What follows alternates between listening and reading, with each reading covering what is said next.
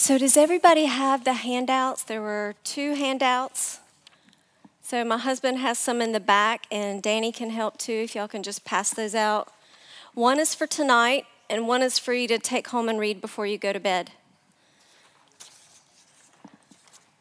So, they'll, yeah, before bed, which means please don't read it while I teach because it's long.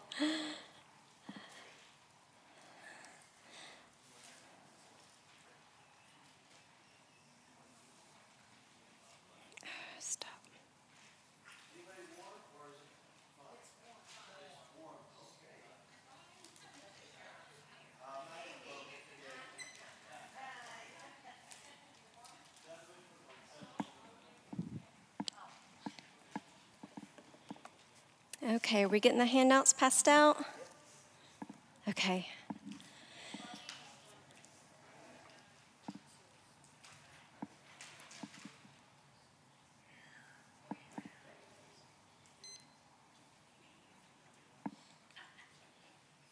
What time is it, Pastor Tom? It is quarter okay, good.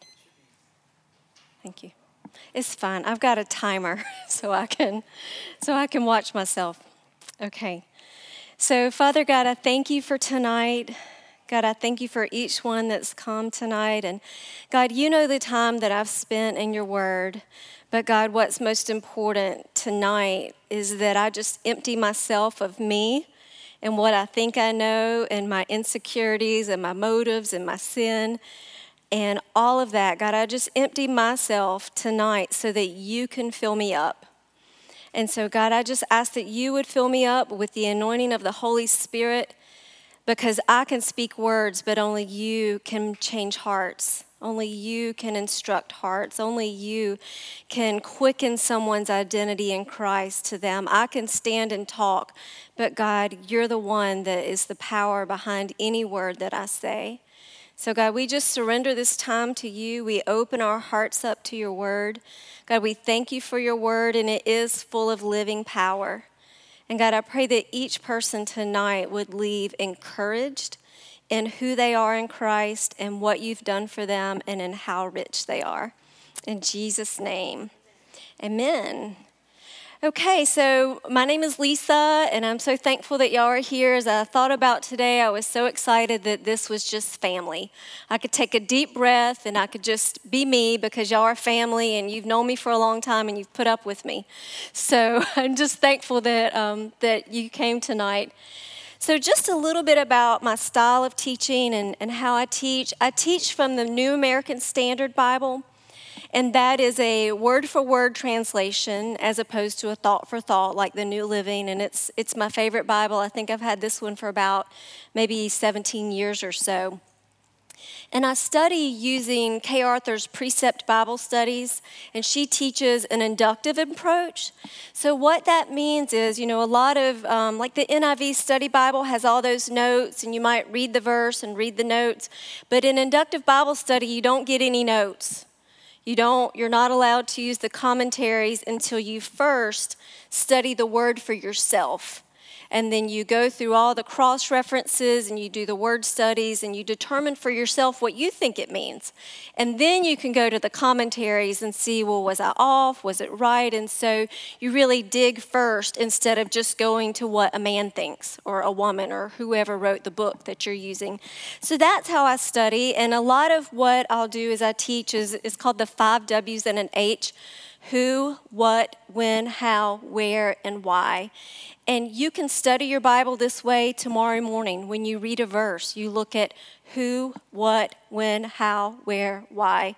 Not every verse will have that one, have all of those components, but a lot of them will, and it'll just help you when you have a verse with 30 words to figure out okay what is this saying if you get if you move all the prepositional phrases in the right places then what does it mean so that is how I study. I also do a lot of word studies and cross references.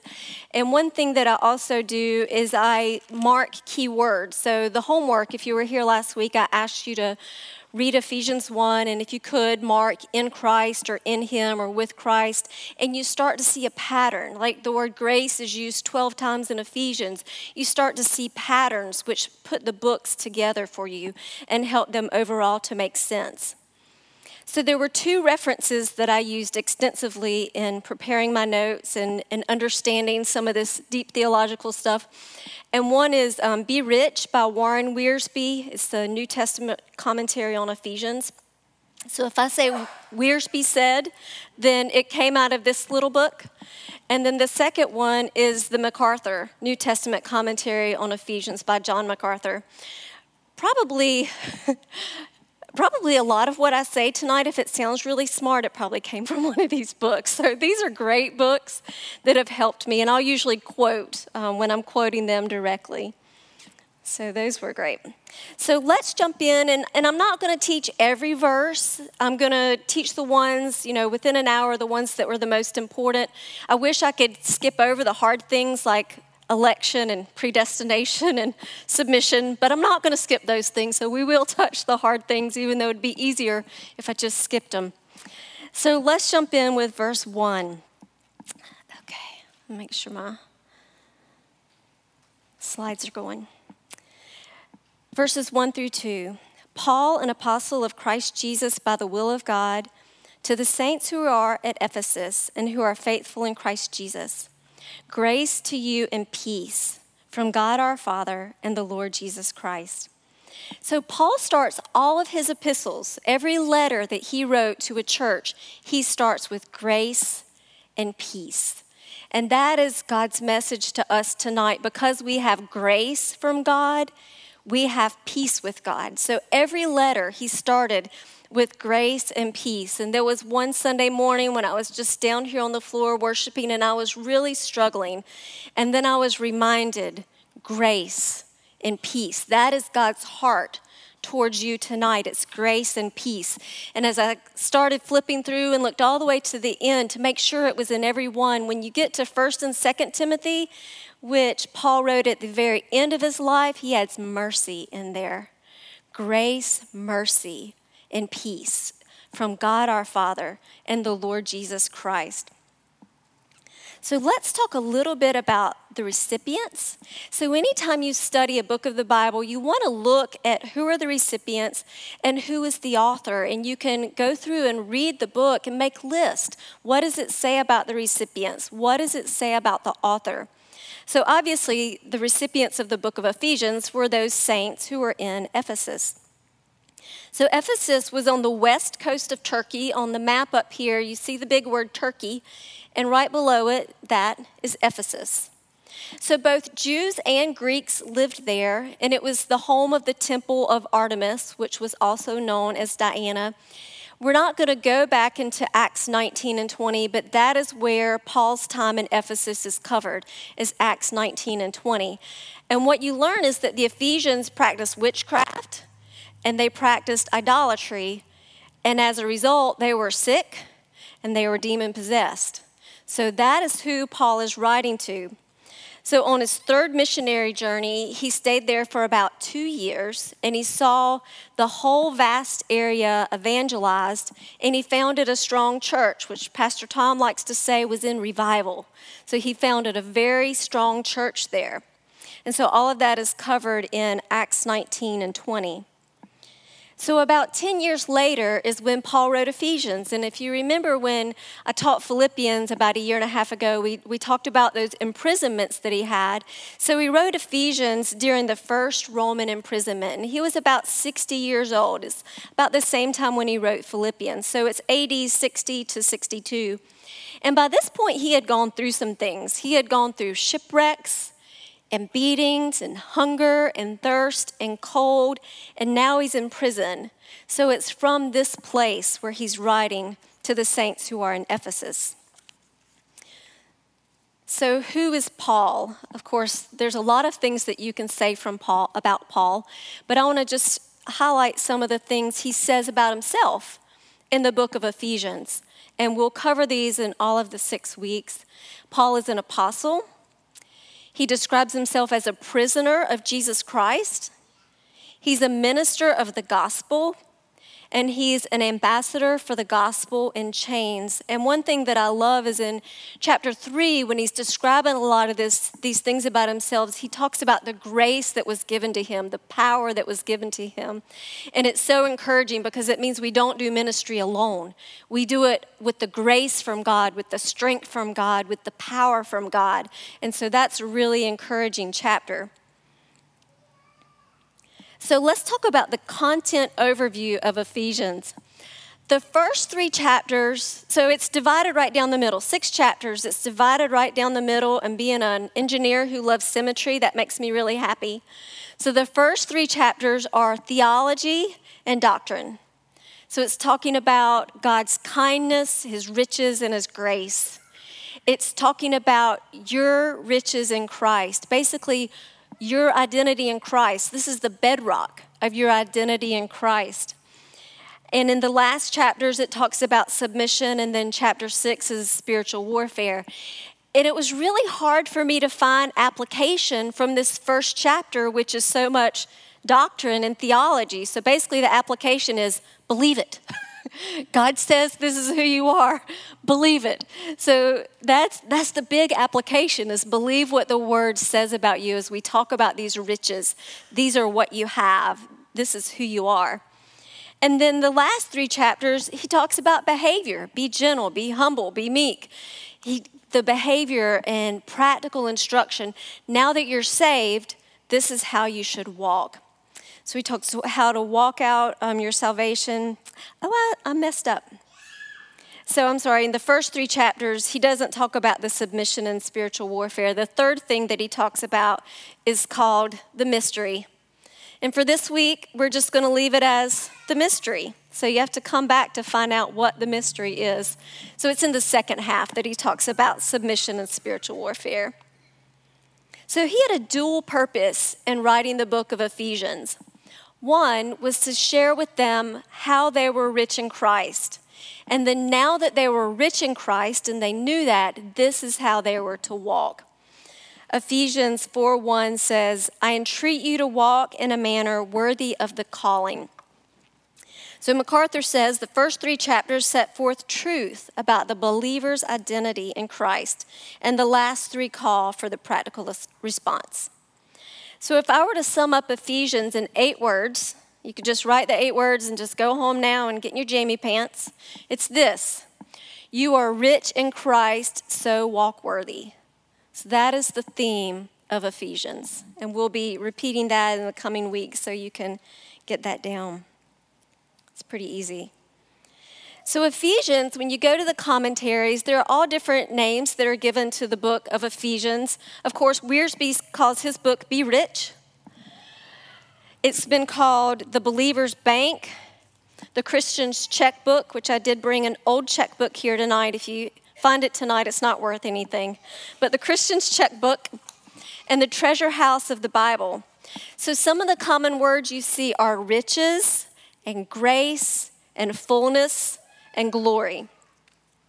So, as I said before, it's helpful to mark those key words, and in Christ is the most frequently used phrase in the book of Ephesians. And anytime you see in Christ, if you see in Him with the pronoun or with Him the pronoun, it, it means the same thing. So, if you're in Christ, you have everything. So imagine a person who had everything. I brought a checkbook register too. These are kind of obsolete now that we do a lot of our banking online. I don't think my children know how to use a register yet. But imagine if your checkbook register said you had millions and millions of dollars, but you were too afraid to write a check and you lived like a pauper. So, this is the type of Christian that Paul's writing to in Ephesus the ones that were rich, so very rich, but yet they were living like paupers. So, Ephesians 1 3 through 14 is the longest sentence in the Bible. Now, in our translations, it's broken down into sentences and paragraphs so that we can track with Paul. But it's the longest sentence in the Bible. It has, and I counted, 215 words and about 10 verses. So about 21, 22 words per verse. And it's kind of confusing. I'm not going to stand here and read it all because y'all will be like, huh? But what we're going to do is we're going to break it down because it's very wordy, lots of prepositional phrases, adjective phrases, adverbial phrases. So we're going to break it down. It talks about the past, what God did in the past, what He's doing in the present, and it talks about our glorious future. You can break the blessings down into the blessings from the Father, God the Father, Jesus the Son, and um, God the Holy Spirit. So let's jump into the blessings. Verse 3 Blessed be the God and Father of our Lord Jesus Christ, who has blessed us with every spiritual blessing in the heavenly places. So here's where your um, handout is going to be helpful.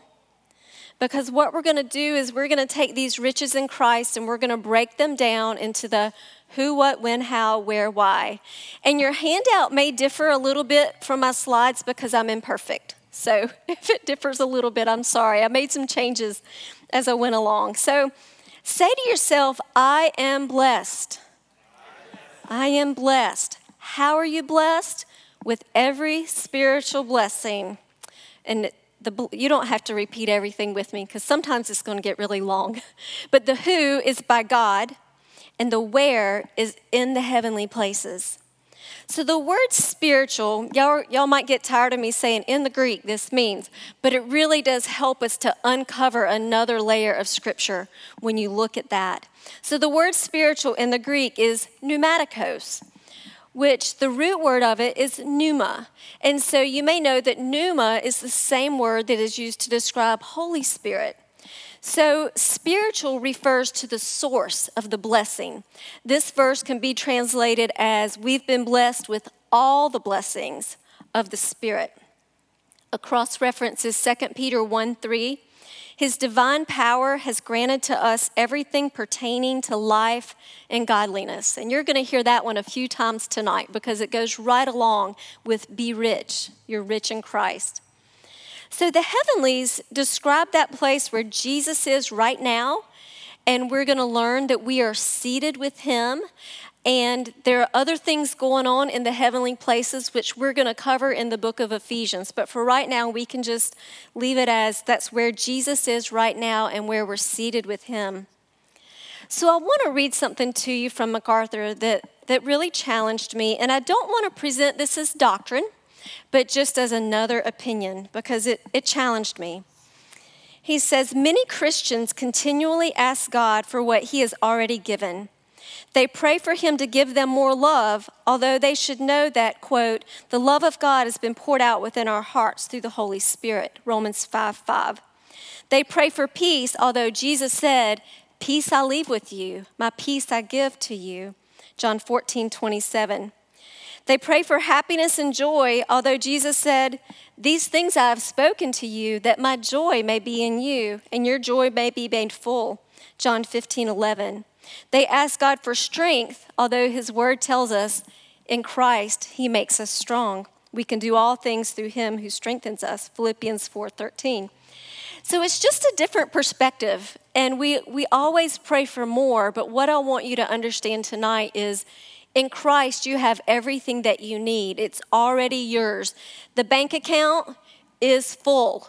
You need to write the checks, but you have everything that you need already. So I'm not saying you can't pray that way or it's wrong to pray that way because Sunday morning I was down on my face saying, I want more of you, Jesus. Because sometimes that's just how the prayer comes out. But what I want you to consider is let's ask God how we can appropriate what we already have. Okay, so that was that was challenging to me, and, and we'll touch on that a little bit more because Wiersbe went on and said the same thing. So MacArthur says, All that the Lord has, those in Christ have. Where He is, we are. What He is, we are. What He does, we do. So we have all of Jesus that there is right now. Okay, so the next blessing, the next rich, one of the riches is I am chosen. So say to your neighbor, I am chosen. You are chosen. Okay, so following along on the slides or your paper. So the one who did the choosing is God. Now, when you were chosen is before the foundation of the world. So before God created a butterfly or a bluebird or a beautiful sequoia tree, God chose you. Before he made anything, he chose you. Now just let that sink in. He chose you before he made anything. Why did he choose you? To be holy and blameless. Where? It says before him. So in his presence or in his sight. So Wiersbe says God chose us even before he created the universe so that our salvation is wholly of his grace and not on the basis of anything that we ourselves have done.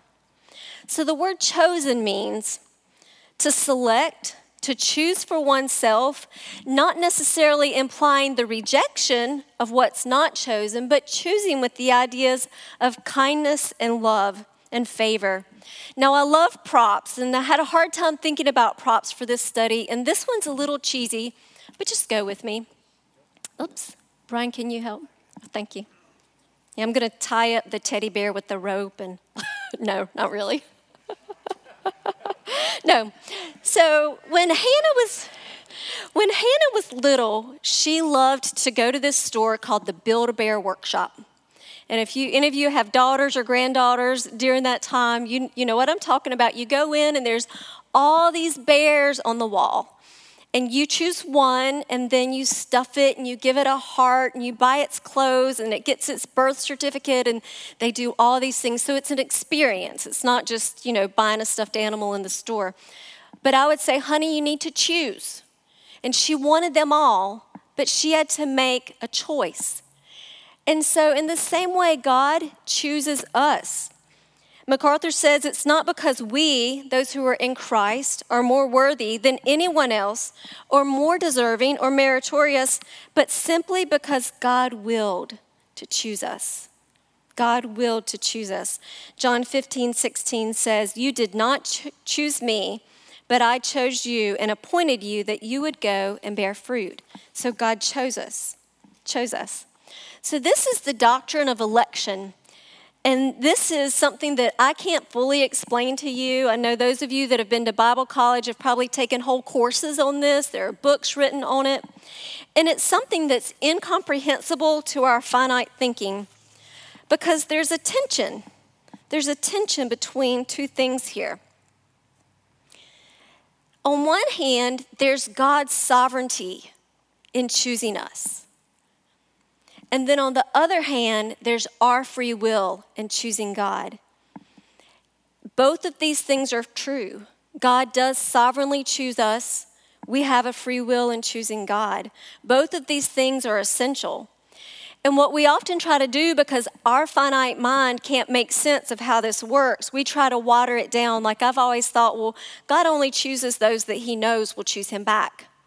And I don't know if that's true, but we try to adjust the truths. We try to water down one truth so that this will make sense, or water down the, the other truth. And what I want to leave you with this is not, I don't have the answers, but what MacArthur says is we should believe both truths completely that God is sovereign and man has free will, and leave the harmonizing of them up to God. Only God can make sense of this. We can't make sense of this, of election, with our finite thinking. But we do know that God's heart is 2 Peter 3 9. The Lord is not slow in keeping his promise, as some understand slow, slowness. Instead, he is patient with you, not wanting anyone to perish, but everyone to come to repentance. We know John 3 16, whoever believes in Jesus will not perish but have everlasting life. So we can't make sense of it. So we just have to trust God's word is true. So, why did God choose us? Verse 4b, it says that we would be holy and blameless before Him. Now, we don't often feel holy and blameless. I mean, probably on a day to day basis, we deal with some level of selfishness, pride, some anger. When somebody cuts you off in traffic, there's probably not a whole lot of holy and blameless going on in your car, right? some of that sin nature, that old stuff, rears its ugly head. So we're not always walking in that complete holiness. But what MacArthur says Paul is talking about is our position, not necessarily our practice. Although we want to aim for being holy and blameless, we're going to fall short of that holy standard while we're in these bodies. But our position before God is in Christ, and that is holy and blameless. So here's a quote for you Our practice can and does fall short, but our position can never fall short because it is exactly the same holy and blameless position before God that Christ has. And so there are going to be times when you don't feel holy and blameless, when you're struggling with sin, when you're struggling with different things. But no, when God looks at you, He sees His Son and He's pleased with His Son. Jesus' sacrifice was enough to pay for your sin. Jesus has made you holy and blameless before Him. That's where you are. You are holy and blameless before Him. So we were chosen before the foundation of the world so we can be holy and blameless before Him. So, next is I am adopted.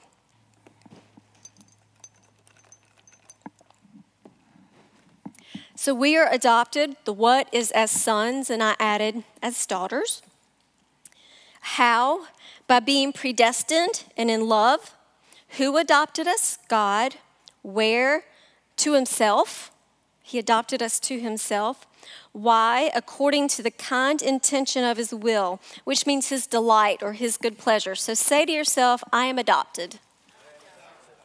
Okay, so let's talk very briefly about this word predestined because I just really don't want to go there. It hurts my head. But what it means, I'm just being honest, it means to mark out beforehand or to determine before. And a cross reference is Romans 8 28 through 30. And we know that God causes all things to work together for good to those who love God, to those who are called according to his purpose. For those whom he foreknew, he also predestined to become conformed to the image of his Son. So, again, this is another confusing word. And what I found as, as I studied it, and I didn't go very deep, I didn't read books on predestination. But what I found was in the Bible, this word primarily refers to God's purposes for saved people. So in this verse, we're predestined to become conformed. He predestined us to adoption. We're going to see we're predestined to find to obtain an inheritance. And I do have some other cross references of every place this word is used in the Bible if you want to do some further study and help us to understand it.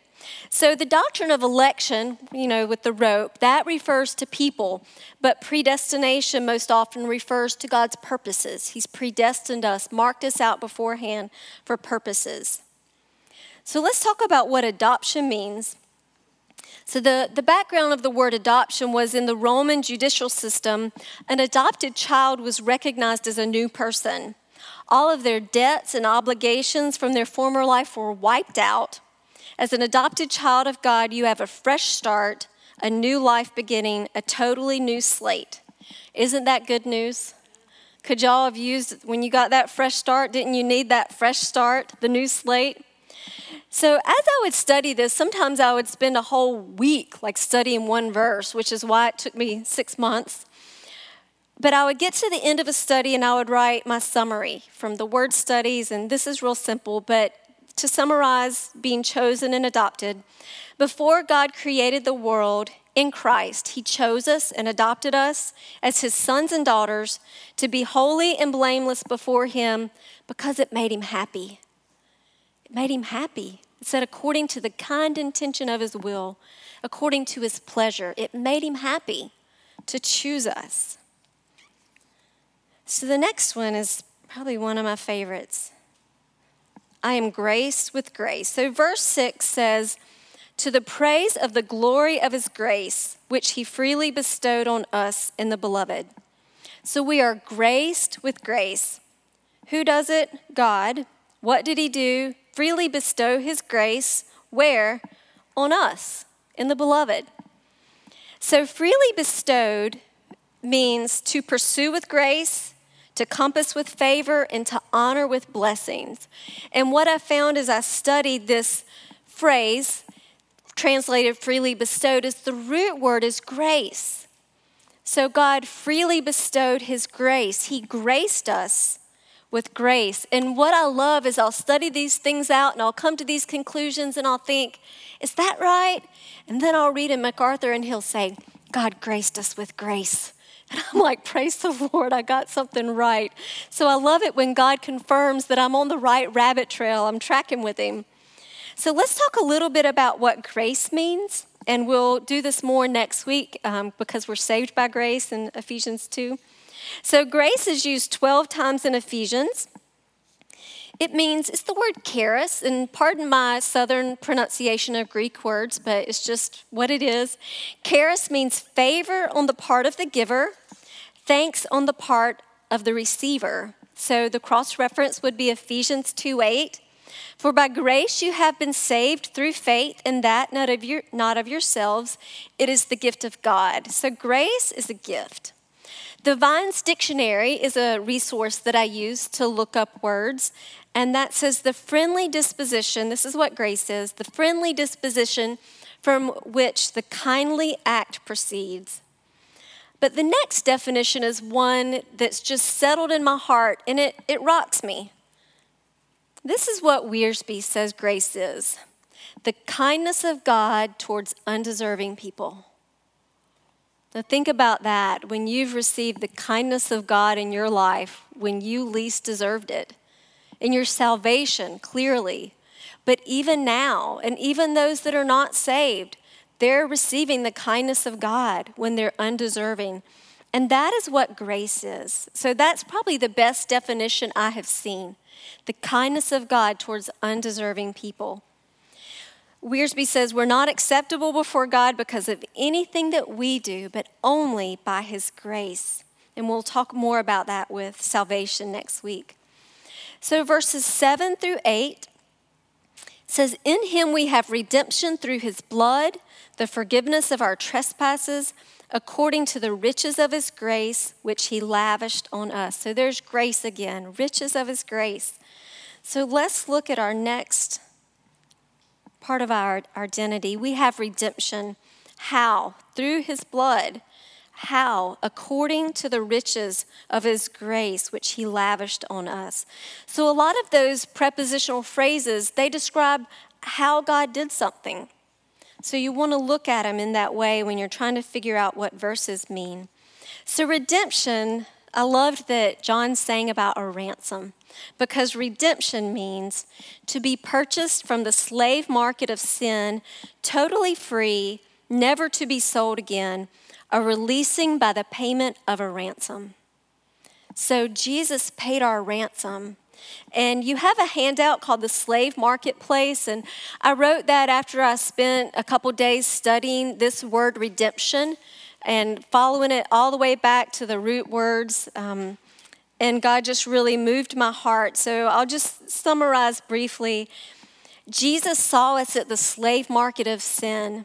He saw us at the slave market, bound by our own sin, and he said, I'm going to pay the ransom and buy that one back if she'll let me. If she'll let me. I'm going to offer to take her place, to loose the bonds of her sin and place them on my own pure hands. So he took our place. He paid the ransom. He paid what we could not pay. The wages of sin is death. He paid what we could not pay. So he paid our ransom, and that is what redemption means. We have redemption. A cross reference is Galatians 3:13. Christ redeemed us from the curse of the law, having become a curse for us, for it is written, cursed is everyone who hangs on a tree. And another cross reference is 1 Peter 1 18 through 19. You were not redeemed with perishable things like silver or gold, but with the precious blood of a lamb, unblemished and spotless, the blood of Christ. So we were redeemed through his blood. So in that same verse, it says, In him we have redemption through his blood, the forgiveness of our trespasses. So let's look at that. Say, I have forgiveness. I have forgiveness. What? Of my trespasses. How? And this is the same as redemption through his blood and according to the riches of his grace, which he lavished on me. So, forgiveness means a release from bondage or imprisonment. It's a pardon of sins. It's letting them go as if they've never been committed. So, the, the root word of it means to send away. And so you may know that Yom Kippur was this past weekend. It's the Day of Atonement. It's, it, it was Israel's highest holy day and still is Israel's highest holy day. And on this day, they slaughtered um, two goats, and they took one and they sprinkled the blood on the Ark of the Covenant. But then, this second goat, what the high priest would do is he would lay his hands on the goat and confess the sins of the people on the goat. And then someone would lead that goat out into the wilderness where it could never find its way back. So the sins of the people were sent away. And that is what forgiveness means. Wiersbe says Christ died to carry away our sins so that they might never have to be seen again. So, those sins of yours that you think God is still remembering and maybe holding against you, they're never to be seen again. They were sent away. That's what forgiveness means to send away, the root word, to send away. Jesus carried our sins an infinite distance from us, and they can never return again, just like that scapegoat. A cross reference is Psalm 103 12. As far as the east is from the west, so far has he removed our transgressions from us. Doesn't that sound different now that you know what forgiveness means? Sent away, never to return again.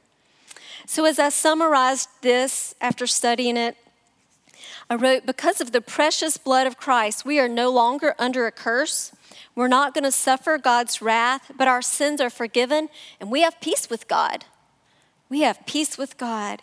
When God looks at us, he sees Jesus, and he's pleased.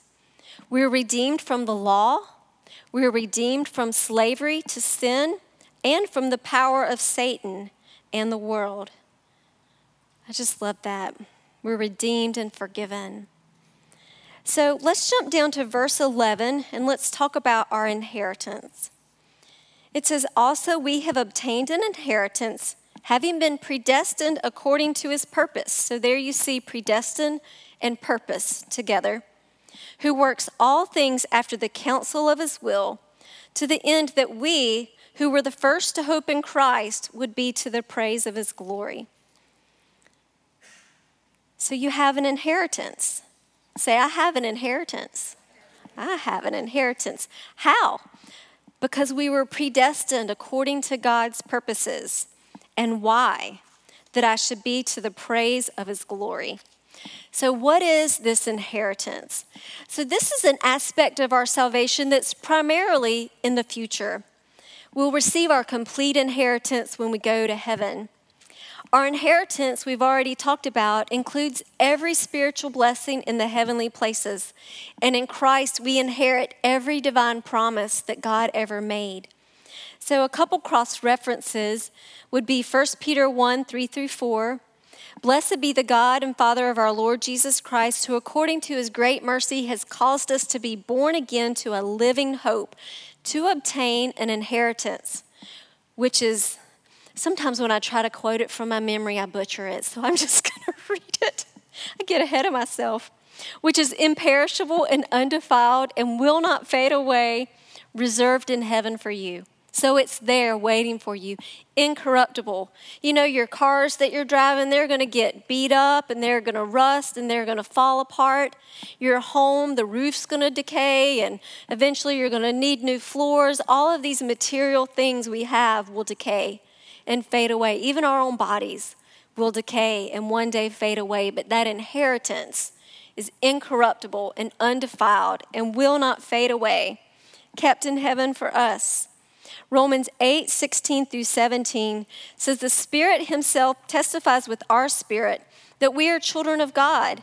And if children, heirs also, heirs of God, and fellow heirs with Christ. another um, cross reference that I cut out because of time talked about being heirs of the kingdom. So, in summary, because of God's mercy, hope, and grace, we have an inheritance that's reserved in heaven because we're heirs of God, joint heirs with Christ, and heirs of his kingdom. So, everything Jesus has, we have. So, next, let's look at verses 13 through 14, which talks about Holy Spirit. It says, In him you also after listening to the message of truth, the gospel of your salvation, having also believed, you were sealed in him with the Holy Spirit of promise, who is given as a pledge of our inheritance, with a view to the redemption of God's own possession, to the praise of his glory. So the next, um, rich in Christ, is we are sealed. Excuse me. So, when were we sealed? After listening to and believing the gospel. How? With the Holy Spirit. Why? As a pledge of my inheritance and future redemption. So, it's a pledge for those riches He's already given us. It's a pledge. We are going to receive those things. So, sealed means to stamp, like with a signet ring. And in ancient times, adopted sons were given their father's signet ring. We're, we are adopted children. And ancient kings would use signet rings to seal up their letters. They would stamp into the wax and it would verify this is from the king. They would give their second-hand men signet rings to symbolize I have the authority of the king. I'm walking in his authority. So adopted children were given their father's signet rings, and it was a visible sign to everyone who would see it I'm my father's child. And so I don't have a signet ring, but I did find Brian's class ring from what year, honey? 19 what? 1987. Okay? So it would stamp.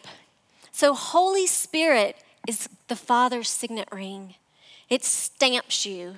It is what seals you and marks you, it identifies you. It is what gives you authority. You are sealed. So Ephesians 4:30 says, "Don't grieve the Holy Spirit of God, by whom you were sealed for the day of redemption." We just saw he's a pledge of our future redemption. And 2 Timothy 2:19, "The Lord knows those who are his." Now, what I want to point out with this is that others know who you are too, because there should be a family resemblance. Holy Spirit in us is the family resemblance. The, the fruit of the Spirit living in us love, joy, peace, patience, kindness, goodness, gentleness, faithfulness, self control that should be a visible sign to others that we're wearing our daddy's ring. Others should be able to see that family resemblance and that we are adopted children. So that is application. You can think about does my life indicate God's ownership of me? Does my life indicate to others that I'm adopted, that I'm wearing my daddy's signet ring? What does it look like to others? So the other part of verse 14 says, Holy Spirit is given as a, given as a pledge of our inheritance. And in the um, King James, the word is earnest. In the NIV, deposit, the word pledge is translated. In the Amplified, it means down payment. So a pledge is part of the purchase of a or property given in advance as security for the rest. So when you make a down payment on a house, you're saying, I'm going to pay the rest of my loan. You give that money to the bank, it's a pledge. I'm going to pay the rest of my loan. So a cross reference would be 2 Corinthians 1 21 through 22. Now, he who establishes us with you in Christ and anointed us is God, who has also sealed us and gave us the Holy Spirit in our hearts as a pledge. So, Holy Spirit is the divine pledge or down payment of our eternal inheritance. So, basically, what God did is He says, I'm going to put part of myself in you and I'm not going to leave myself behind. I'm going to come back and get you because part of me resides in you. So I'm going to come back and get you and take you home. It's the pledge of your inheritance, it's the pledge of your future redemption. God's not going to leave us behind. Wiersbe says the Holy Spirit is God's first installment to guarantee to his children that he's going to finish his work and eventually bring us to glory. So when Jesus comes back, we're going to be redeemed. We're going to have that inheritance. So let's sum up riches in Christ. Because of God, this is my summary I wrote. Because of God's kind and gracious will, we are blessed, chosen, adopted, redeemed, forgiven, graced with grace, sealed, and we have an inheritance. These are our riches in Christ. So we know that our Heavenly Father isn't poor, He's rich, and He's made us rich in His Son. So, as I've said before, too many Christians never look at that checkbook register to see that they're rich in Christ, to know that vast spiritual wealth that God's put in us. We can draw on this wealth for our daily living. Wiersbe says, not to know and depend on Holy Spirit's provision is to live a life of spiritual poverty. So, when you think about these riches, all these riches that you have in Christ, are you living like a prince, drawing on that vast spiritual wealth that's in you, or are you living like a pauper? So that's application. The other application is this is who you are in Christ, believe it. if only it would be that simple, but this is who you are in Christ. This is the bedrock of your identity. All of these things that were given to us. So let's transition to the rest of Ephesians, which is Paul's prayer. Ephesians, um, is, so I'm going to read 15 through 16. Okay, for this reason, I too, having heard of the faith in the Lord Jesus which exists among you and your love for all the saints, do not cease giving thanks for you while making mention of you in my prayers. So he starts out with, for this reason. And anytime you see a therefore or a because or for this reason, you want to know well, what is it there for? Well, what did he just talk about for 215 words? It's our riches in Christ. So that is why he says, for this reason, he's going to pray for us because he knows that we're rich in Christ and he wants us to understand that. So 17 through 19a, his, this is his prayer that the God of our Lord Jesus Christ, the Father of glory, may give to you a spirit of wisdom, wisdom and of revelation in the knowledge of him. I pray that the eyes of your heart may be enlightened, so that you will know what is the hope of his calling, what are the riches of the glory of his inheritance in the saints, and what is the surpassing greatness of his power toward us who believe. So, another tool that I use when I study is I make a lot of lists. If you see this, comma, this, comma, and this period, well, you need to make a list of three things. And there are three things here that Paul says he wants them to know. And if you, you kind of miss it unless you make the list. So, three things that we would know. This is the what the hope of his calling of us, the riches of the glory of his inheritance in us, which he's just talked about, the surpassing greatness of his power toward us. So that's the what of Paul's prayer, what he wants us to know. And then right before it, he starts it with the how. How? By receiving a spirit of wisdom and revelation in the knowledge of him. That's the first how. By having the eyes of our heart enlightened. I get really excited when I teach about the word know or knowledge. And when I'm even reading it, you can start to see me smile because I love these words. Now, this word knowledge, it means full discernment. It's, I'm, I'm saying it wrong, but it's epignosis. It means full discernment or a full knowledge. So, the first knowledge of something, like when you first met me, that's gnosis. It's the first knowledge.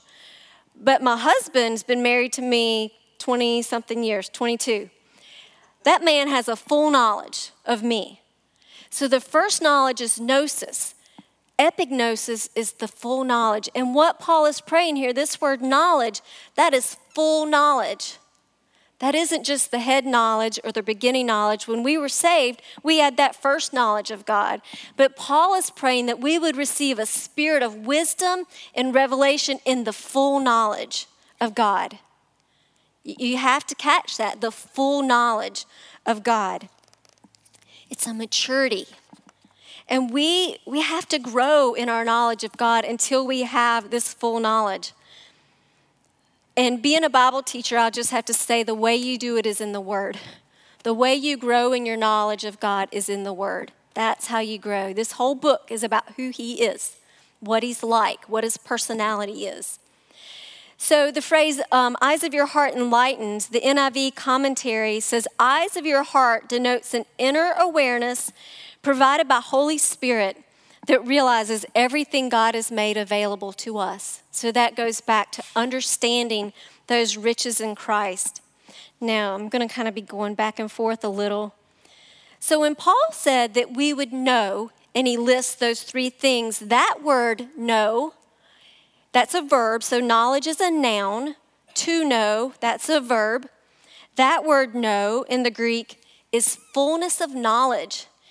It's not just to know a little, or to know haphazardly, but it's to know perfectly. So, again, these two words indicate a full knowledge, a full understanding, a mature understanding. And so, there's three things that he wants us to know. And and I sometimes, like in my Bible, I mark the prepositional phrases with pencil. I put I put parentheses around them because sometimes you hear, you know, surpassing greatness of his power toward us who believe, and, and you lose track. What is the real point? So, know is our verb, and the object of that verb, he wants us to know hope, because that's a noun. He wants us to know riches. Those other things are prepositional phrases of the glory that tells the kind of riches, of his inheritance, tells the kind of riches. And then, if you'll track with me, I'm just going to say this. I believe he wants us to know the greatness because surpassing is an adjective, and of his power is an adjective. It's an adjective phrase. So he wants us to know the hope, the riches, and the greatness. So let's talk about the hope of his calling of us. So, in this context, a calling is just an invitation. It's not your destiny or, or, what God wants you to do, but this is just an invitation. This is the divine calling to embrace the salvation of God. So a cross reference would be 2 Timothy 1 9, and this is talking about God. It says, God has saved us and called us with a holy calling, not according to our works, but according to his own purpose and grace which was granted to us in Christ from all eternity. So, this is primarily referring to salvation. And the other verse that's the real hope of our calling is you can see me, I smile when I start to get so excited. 1 Thessalonians 5 23 through 24. Now may the God of peace make you holy in every way, and may your whole spirit and soul and body be kept blameless until our Lord Jesus Christ comes again. God will make this happen, for he who calls you is faithful. So again, this is salvation. That God's going to make us pure and holy until He comes to take us home. He's faithful to do this for us. So, as I studied this out, I don't have all the cross references, but I'm just going to list part of the hope of our calling is that God will sanctify us completely. He's going to make us holy and blameless, and we've talked about that. He's going to make us like Jesus. He's going to complete his work in us, and he's going to take us home. So, this is our salvation contract. That's what the hope of your calling is. Our calling assures us of a delightful future because our hope in Jesus' return is part of this hope of our calling. So God invited us, we said yes, and God's going to do the work in us to make us like Jesus, and then He's going to take us home. So that's the hope of our calling. So, next, Paul wants us to know the riches of the glory of his inheritance in us. And I'm not going to go in that, into that in depth because we've already talked a lot about the riches in Christ, but he wants us to know the riches. But I do want to spend some time talking about this surpassing greatness of his power towards us. I loved this because I had to sit and try to figure out okay, what does God want us to know here? He doesn't want us to know the surpassing, He doesn't want us to know the, of His power, but the real noun there, the object of the knowing, is greatness. So just think about that. What God wants you to know is the greatness of His power. He, Paul didn't pray, I want you to know the power or the surpassing power. But Paul prayed, I want them to know fully, completely, the surpassing greatness of his power. He wants us to know the greatness or magnitude of God's power. Now, this word surpassing in the Greek, it means to throw with force or effort, but to throw it beyond. So imagine a football pass, and you don't throw it to the person, but you throw it beyond. And that's what the word surpassing means in the Greek. It's to throw beyond the mark, it's bigger and better and greater than anything we can think about. The word power is dunamis, and this is a word you're probably familiar with. It's a miraculous power or force. It's the word that we get our word dynamite from, and in the Bible it's translated a lot of different ways, but it's the word translated miracle anytime Jesus did a miracle.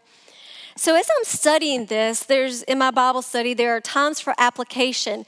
And so on this day when I studied this, I prayed, God, how can we know in fullness? How can we know fully, completely the surpassing greatness? How can we know this greatness of your power toward us? And it was like a light bulb moment because my prayer was answered by the Bible verse that I saw on the next page. And it was like there was a lightning, it was a boom, and I was like, well, duh, here's the answer. And, and this, is, this is the answer. But you will receive power when the Holy Spirit has come upon you. Acts 1 8. So there's not some esoteric power out there that I should pray to know the greatness of. The surpassing greatness of his power, it's in us. It's alive in us. It's not out there, it's in us.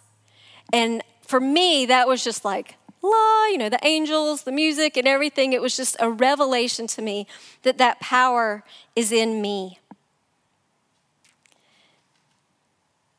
So, Paul was praying for them to be given a divine awareness to fully know the power that they already had in Christ. It just goes along with all of this that we've seen. You, you have all of these riches. Now, I want you to know the greatness of his power that is already in you. And Jesus gave this power to the believers at Pentecost. It lives in us, and we're going to see that it's the same power that raised Jesus from the dead. So I want to finish up. I've got some verses to read. How am I on time? I'm doing good. Okay, good. Because I'm getting confused between my timer and my notes, and I'm up here thinking about my time. So thank you. Okay. So I'm going to just go quickly through some things about this power that lives in us. And what I do is I looked up everywhere that dunamis was used in the New Testament. And then I put it in a document and I kind of um, took out the ones that were repetitive. And then I made a big list. What is this dunamis power that lives in us? The greatness of it that lives in us. What's it going to do for us? What is it the source of? So, this is what I found. It's the source of the fruit of the Spirit, obviously, Galatians 5, and the gifts of the Spirit, 1 Corinthians 12 and I'm going to go kind of quickly, so I apologize. It's the source of overflowing hope. Romans 15, 13 says, Now may the God of hope fill you with all joy and peace as you trust in him, so that you will abound in hope by the power of the Holy Spirit. So, Holy Spirit makes us overflow with hope. It's the source of strength Ephesians 3:16 in another one of Paul's prayers, he says, "I pray that he would grant you to be strengthened with power through the Holy Spirit in the inner man." So it's the source of strength. It's the source of signs, miracles, and wonders.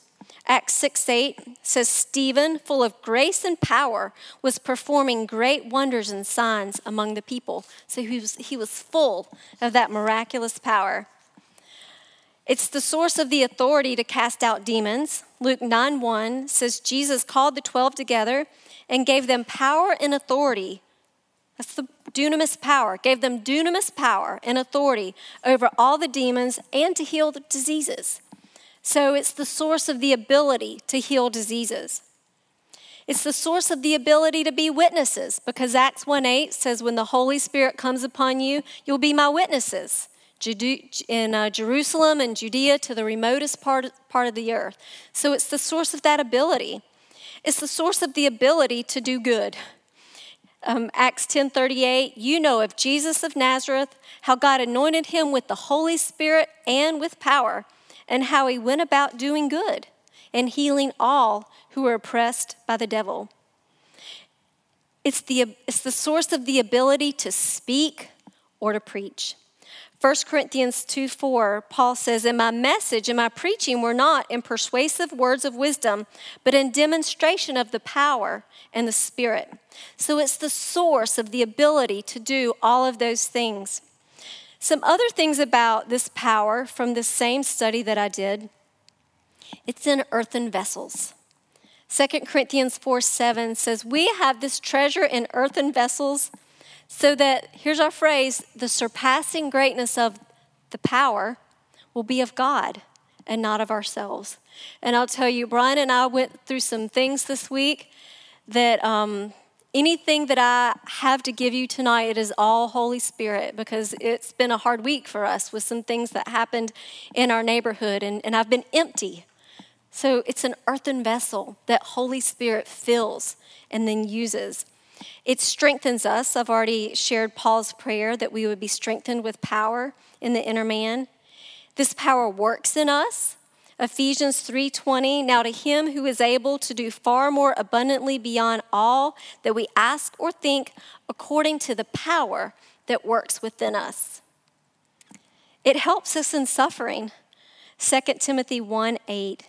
Therefore, do not be ashamed of the testimony of our Lord or of me, his prisoner, but join me in suffering for the gospel according to the power of God.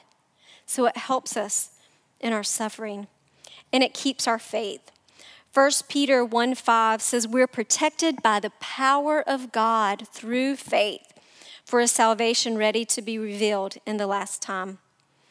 And surprisingly, there's only one way that the Bible describes that this power is perfected it's in our weakness. It's perfected in our weakness. 2 Corinthians 12 9 says, And he said to me, My grace is sufficient for you, for power is perfected in weakness.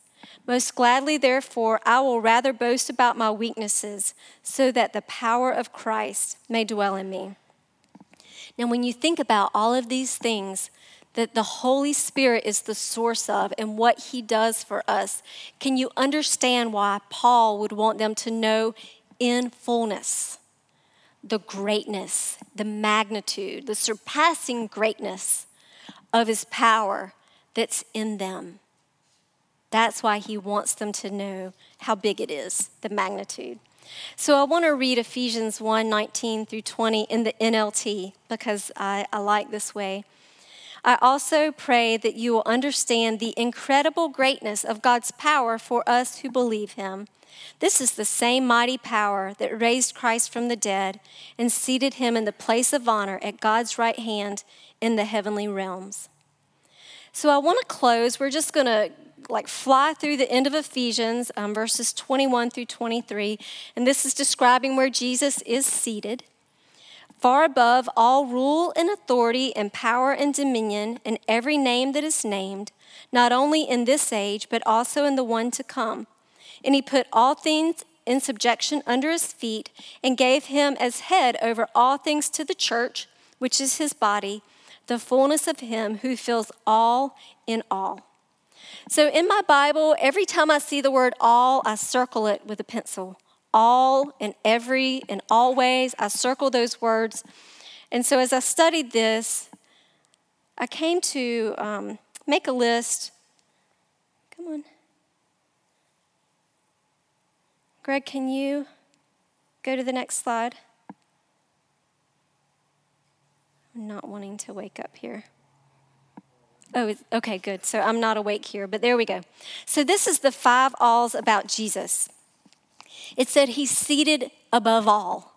He's seated above all rule and authority and power and dominion and every name that is named on heaven and earth. So he's seated above all.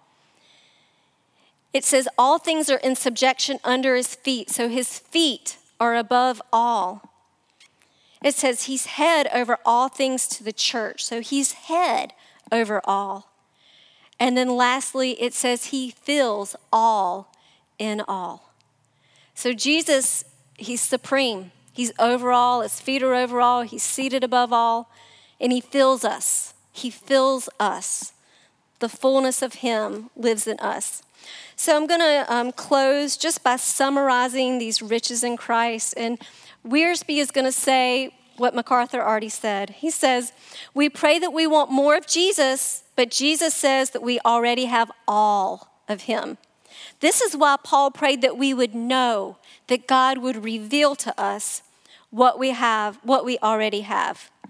MacArthur says, We pray of getting more of Jesus, more Holy Spirit, more power, more love, more grace, more peace. But to say, I want to get all of Jesus there is, implies that when we were saved, Jesus didn't give us all of himself. So our problem isn't the lack of blessings, it's the lack of insight to know how to use them. No Christian needs or can have more of the Lord than he already has. So again, I'll close with 2 Peter 1 3 in, in the New Living Translation. By his divine power, God has given us everything we need for living a godly life. We have received all of this by coming to know him. So, for next week, if you will read Ephesians 2, and that's all the homework that we have. What we're going to look at next week is how God reconciled everyone to himself, the plan of salvation, and then God how God reconciled the Jews and Gentile to each other while at the same time reconciling them to himself, which kind of blows my mind, but that's what's in Ephesians 2. So thank you so much.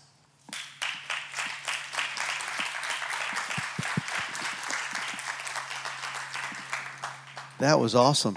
Thank you. You can tell how much work went into that, right? So you've heard one of the fivefold ministry gifts in operation tonight. Our thank teacher you. has been really doing it. So thank you, Lisa, for investing that. I, I feel really rich right now. I don't know about yeah. you. In the glory. Well, let's stand and we'll be dismissed. Thanks for coming. Lord, we are so grateful.